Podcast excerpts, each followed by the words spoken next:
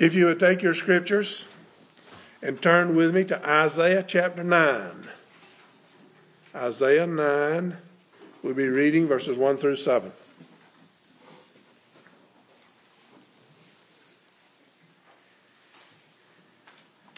Isaiah 9, 1 through 7, if you'll give ear to the reading of God's word.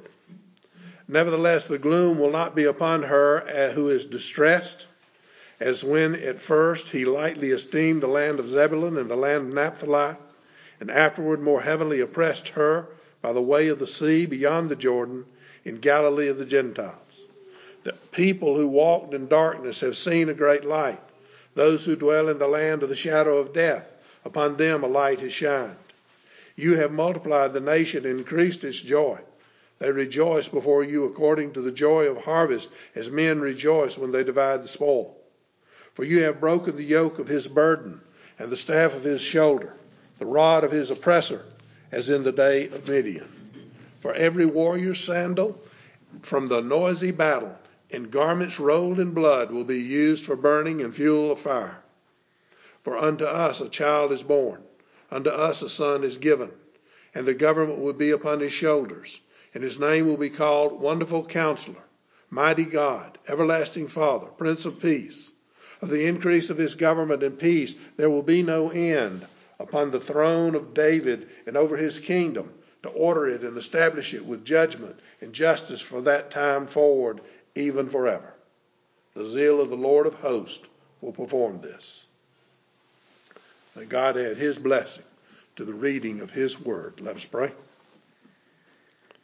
O Lord, you're our portion. We promise to obey your words. We seek your face with all our hearts. Please be gracious to us according to your promises. We consider our ways and turn our steps to your precepts. We will hasten and not delay to follow your commands. Though the wicked bind us with ropes, we will not forget your word. At midnight we will rise to give you thanks for your righteous guidance. We hold all as friends who fear you and follow your precepts. The earth is filled with your love, O Lord. Teach us your decrees. Help us to hear your word this morning and apply its truths to our lives. We pray this in Christ's name. Amen.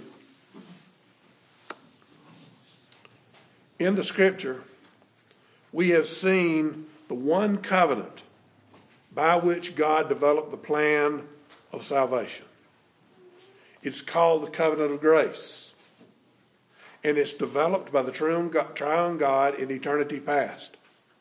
It was inclusive of two covenant concepts, works and redemption. This covenant was revealed to men through what we call individual covenants, covenants made with various people. Scripture clearly presents these, this series of covenantal relationships instituted by the one true and living God.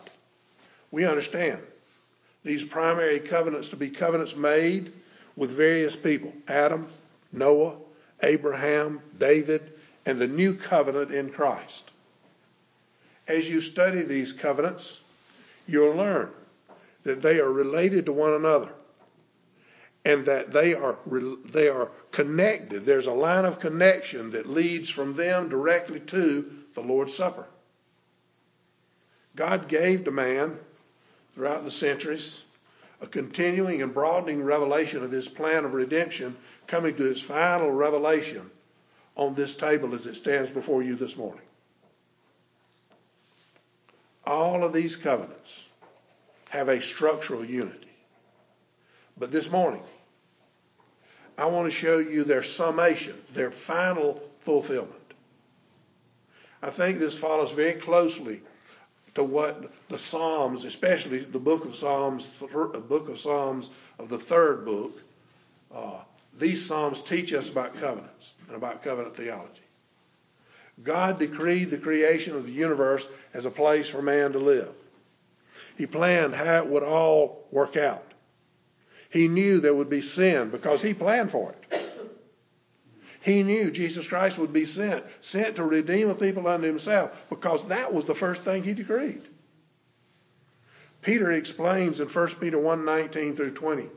You are redeemed by the precious blood of Christ and without spot, He intended, he indeed was foreordained before the foundation of the world, but was manifested in these last times for you. God chose to send Jesus Christ, to send him before he decreed anything else. Christ was the key to redeeming a people and to accomplish it through grace. Throughout history, God has been working everything out according to his own good will and pleasure. Never has there been any doubt. The world would move toward the final great end that God had set in motion. That Jesus Christ would come, that he would pay the price for the sins of his people, sins that they could never pay for. From the moment Adam opened his eyes, the plan has been set in motion. In Genesis 3:15, we hear the first promise of this plan of God pronounces his judgment on Satan and promises a redeemer to the elect. And I will put enmity between you and the woman, and between your seed and her seed. He shall bruise your head, and you shall bruise his heel. Satan will wound the Redeemer. He'll wound him with a non lethal wound. But the Redeemer will strike him with a mortal wound. Now understand, this is all that was given in this covenant with Adam. That's the entirety of it. No time of the coming of this Redeemer, no name given him, simply the promise that he will come.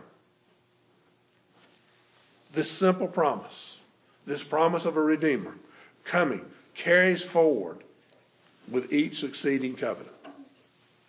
This morning, I'll show that God had a plan in mind from the very beginning, and that plan was totally embedded in one person from before the foundation of this world. The running promise of all the covenants has been that in a certain place and at a at his own time God would meet with those he had called as his people and he would be their God and they would be his people. This is the summation of scripture. It is this the, the Emmanuel principle of God, God being with us. God made a promise to Adam and it's still valid today. You have a better understanding of it today because it's been completed. Let's examine this great promise as it's unfolded in Scripture. We shall see the climax of this promise of God made between He and those He called. First, we will study the beginning. Second, we will consider the dwelling place. Third, we will look into the climax. as we look through Scripture and observe God's administration of the covenant, we will find that that these that there is one phrase, one phrase only, that reoccurs time and time again. This phrase comes as the summation of the covenant relationship. That phrase is, I will be your God and you will be my people. It is in the constant repeating of this phrase or its equivalent we find the summation of the covenants. The Emmanuel principle is what we are striving for because it shows the heart of each covenant God with us. In Genesis 3, we hear God pronouncing the curse upon Satan and man for their rebellion against him.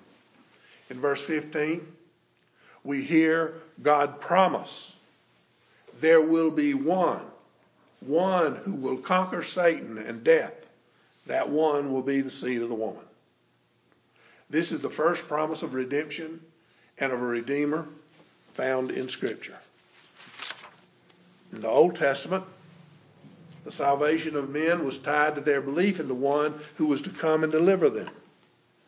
The promised, this promised one is tied back to Genesis 3:15 and the promise of a redeemer.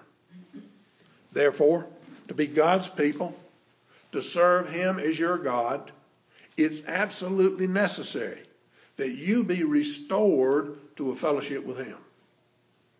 And there's only one way that can happen. It can only come through Jesus Christ, the one promised in Genesis. Through Adam's sin, all men lost their place of fellowship with God. This promise, I will be your God, and you will be my people, is securely anchored in the one promised in Genesis 3:15. We find the first clear stating of this summation in Genesis 17:7. And I will establish my covenant between me and you and your descendants after you in their generations for an everlasting covenant to be God to you and your descendants after you. God is here establishing his covenant of circumcision with Abraham. He's making circumcision the seal of the covenant. With Moses, God uses this phrase a lot, and each time with a specific emphasis. This covenant promise deals with Israel's deliverance from bondage in Egypt. Israel must be freed, freed from the pollution of Egypt in order to be God's people. And that pollution of Egypt is sin. We all need that deliverance. Look at Exodus 6, verses 6 and 7. Therefore, say to the children of Israel, I am the Lord. I will bring you out from under the burdens of the Egyptians. I will rescue you from their bondage, and I will redeem you with an outstretched arm and with great judgments. I will take you as my people, and I will be your God. Then you shall know that I am the Lord your God who brings you out from under the, bond, the burdens of the Egyptians. We find this same idea in the inauguration with the covenant of Moses. In Exodus 19:4, God reminds Israel that it was he who delivered them from Egypt. It was he who bore them up on eagle's wings and brought them to himself. He makes it clear. If they continue in obedience, this they will be his treasured possession among all the nations. In David's covenant, we find the same promise made at a very crucial point in the history of the monarchy.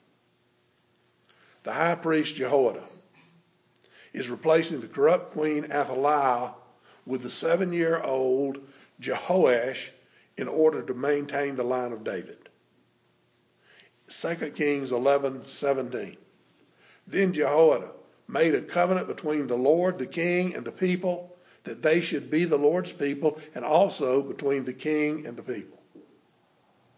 In the parallel account of 2 Chronicles 23:16, we read, "Then Jehoiada made a covenant between himself, the people, and the king, that they should be the Lord's people." What we see is that the maintenance of the Davidic line in the covenantal relationship with God is always related back to Israel, to God's people, to Israel being a people of God. It is also clear that the covenant, new covenant, is founded upon this same phrase. In Zechariah 2:11, the prophet is thinking about the day when many nations shall be joined to the Lord in that day, says the Lord and I will dwell in your midst. With this comes the express promise. It says this Old Testament covenant promises to be extended to both Jew and Gentile, bringing the two together, the middle wall of partition being torn down.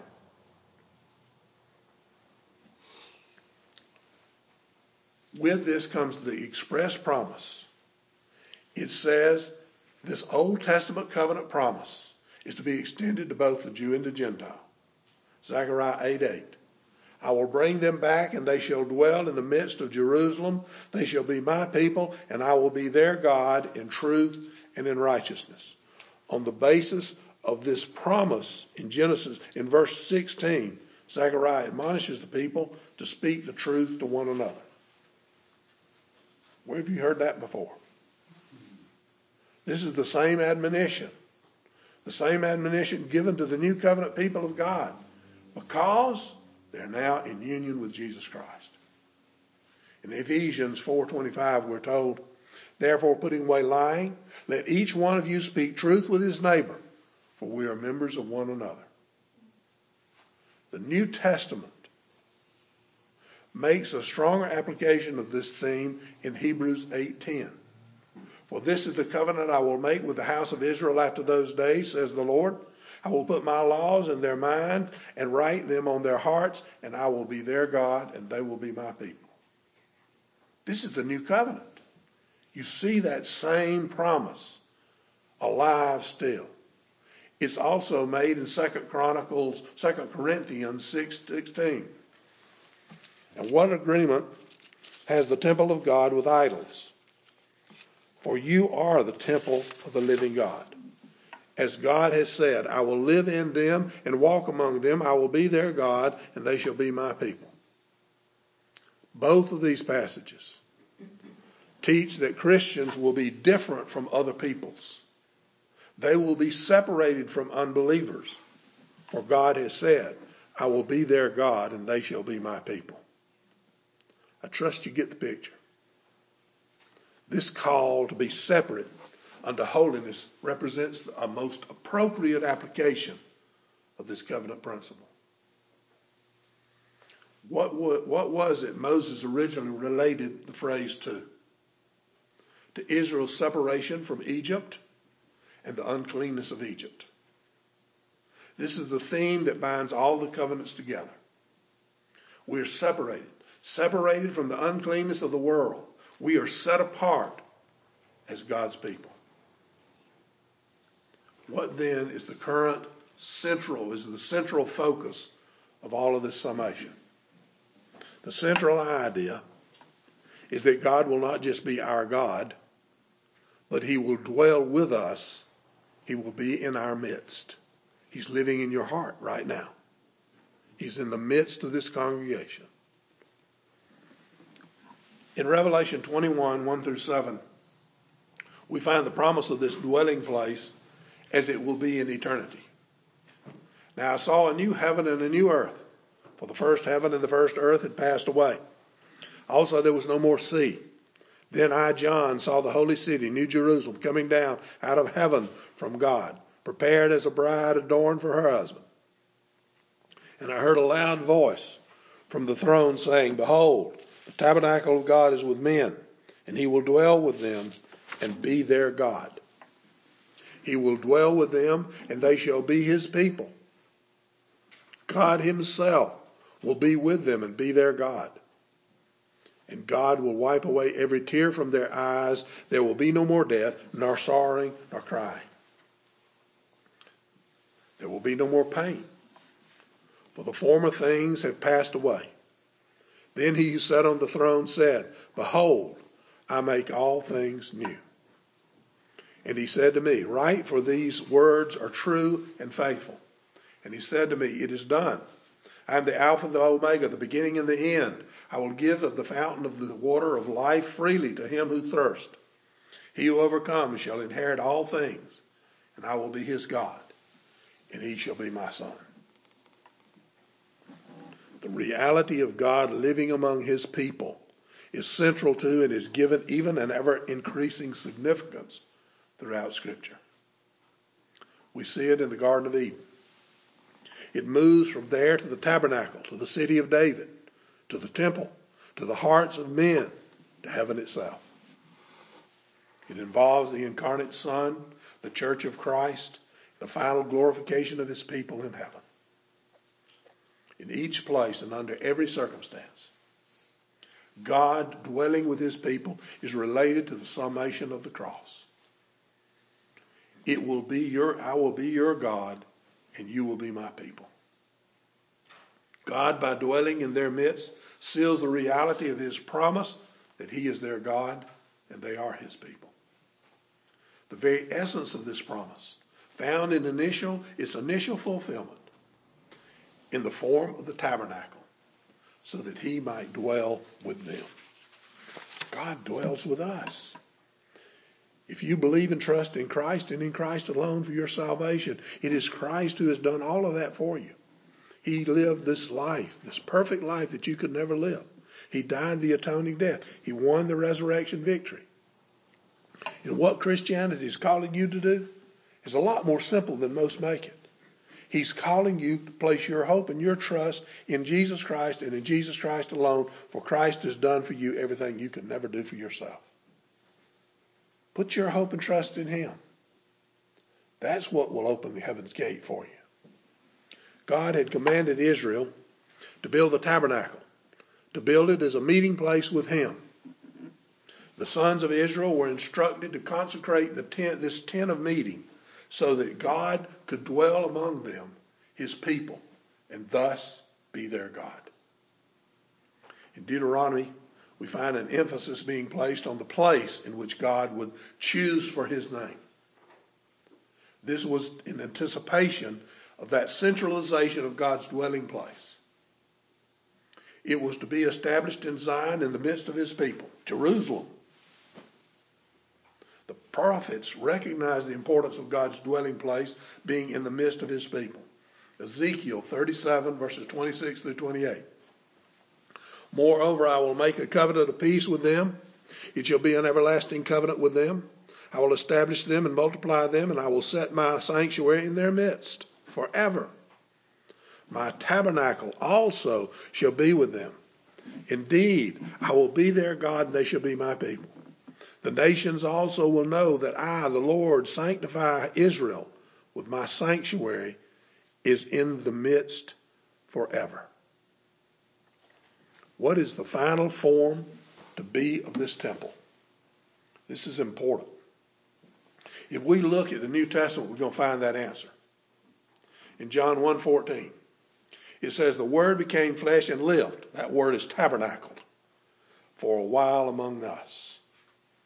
Through the incarnation of Christ, we see that the dwelling place of God among His people will be in the flesh. Does not Paul tell us we are the temple of God?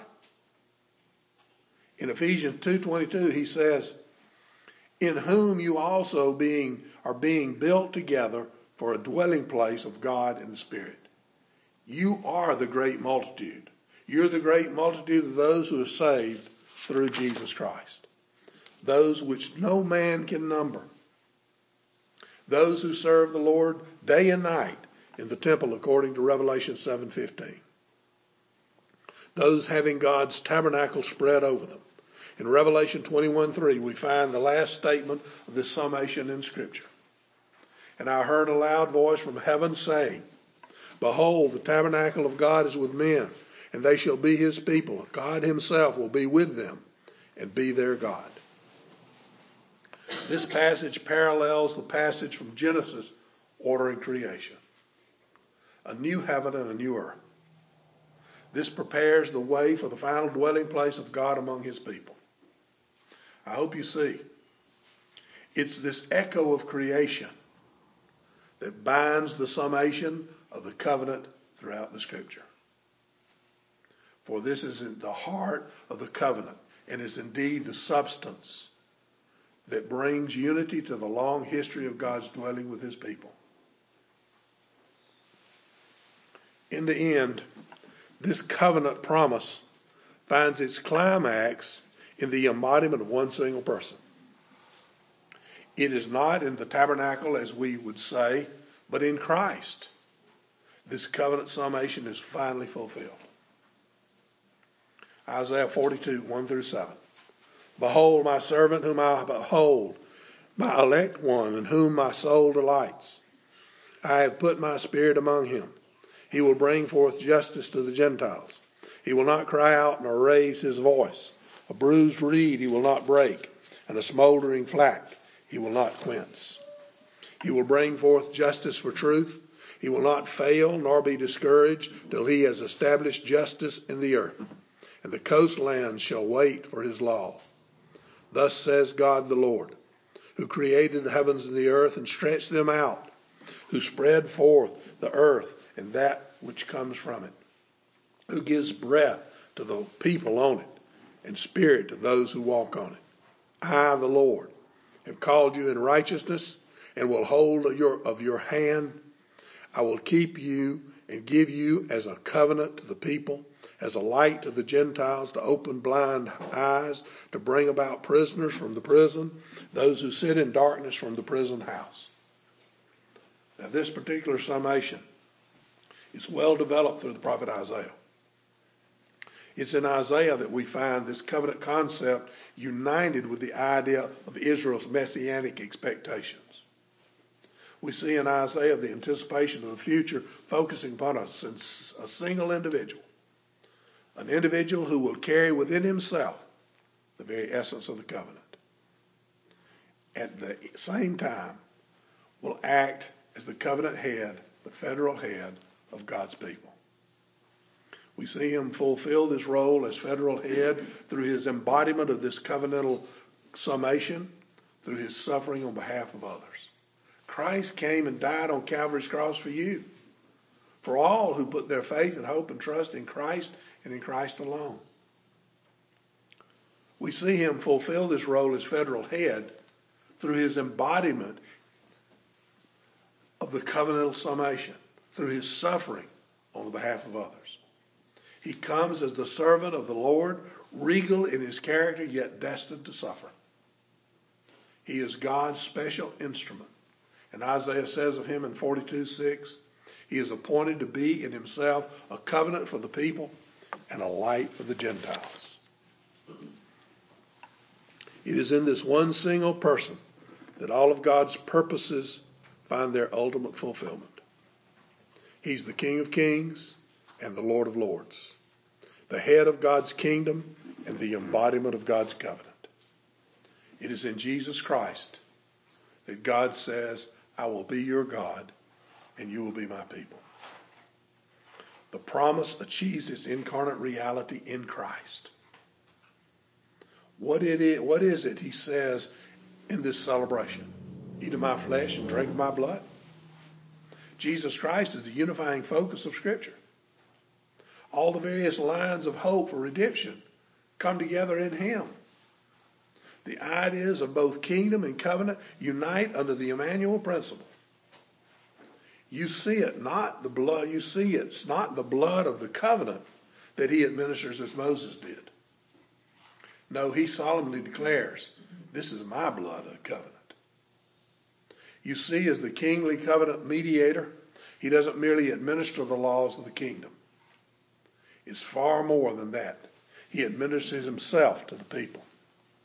Whoever eats my flesh and drinks my blood remains in me, and I in him. Whoever eats my flesh and drinks my blood has eternal life, and I will raise him up at the last day. He administers himself, for in him is this Emmanuel principle. This is the summation of the covenant fulfilled. As we come to this table this morning, I hope each one here comprehends that this table really represents for you. This is God's testimony to you of the fulfillment of His promise throughout Scripture. We read the greatest of these promises to open the sermon. Hear it again Isaiah 9, 6, and 7. For unto us a child is born, unto us a son is given, and the government will be upon his shoulders, and his name will be called Wonderful Counselor, Mighty God, Everlasting Father, Prince of Peace. Of the increase of his government and peace, there will be no end upon the throne of David and over his kingdom to order it and establish it with judgment and justice from that time forward, even forever. The zeal of the Lord of hosts will perform this. Jesus Christ came to reign. He is the mighty God, and he gave himself for those who trust in him. As you come to this table, you're to come in union with Him. You are a part of Him and He is a part of you. If you stand in that union, then He is your God and you're His child. If you don't know Him in this way, then I call you to hear His command repent and believe on me. For all who call on His name with a broken heart and a contrite spirit, He hears and he ministers to them.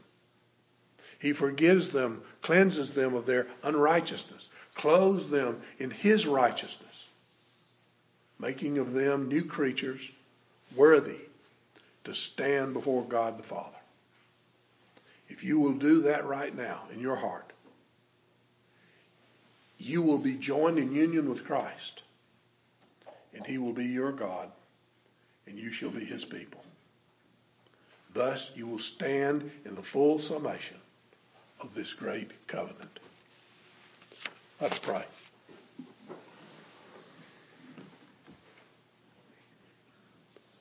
Father, you ask in your word, What is man that you are mindful of him, the Son of Man that you care for him?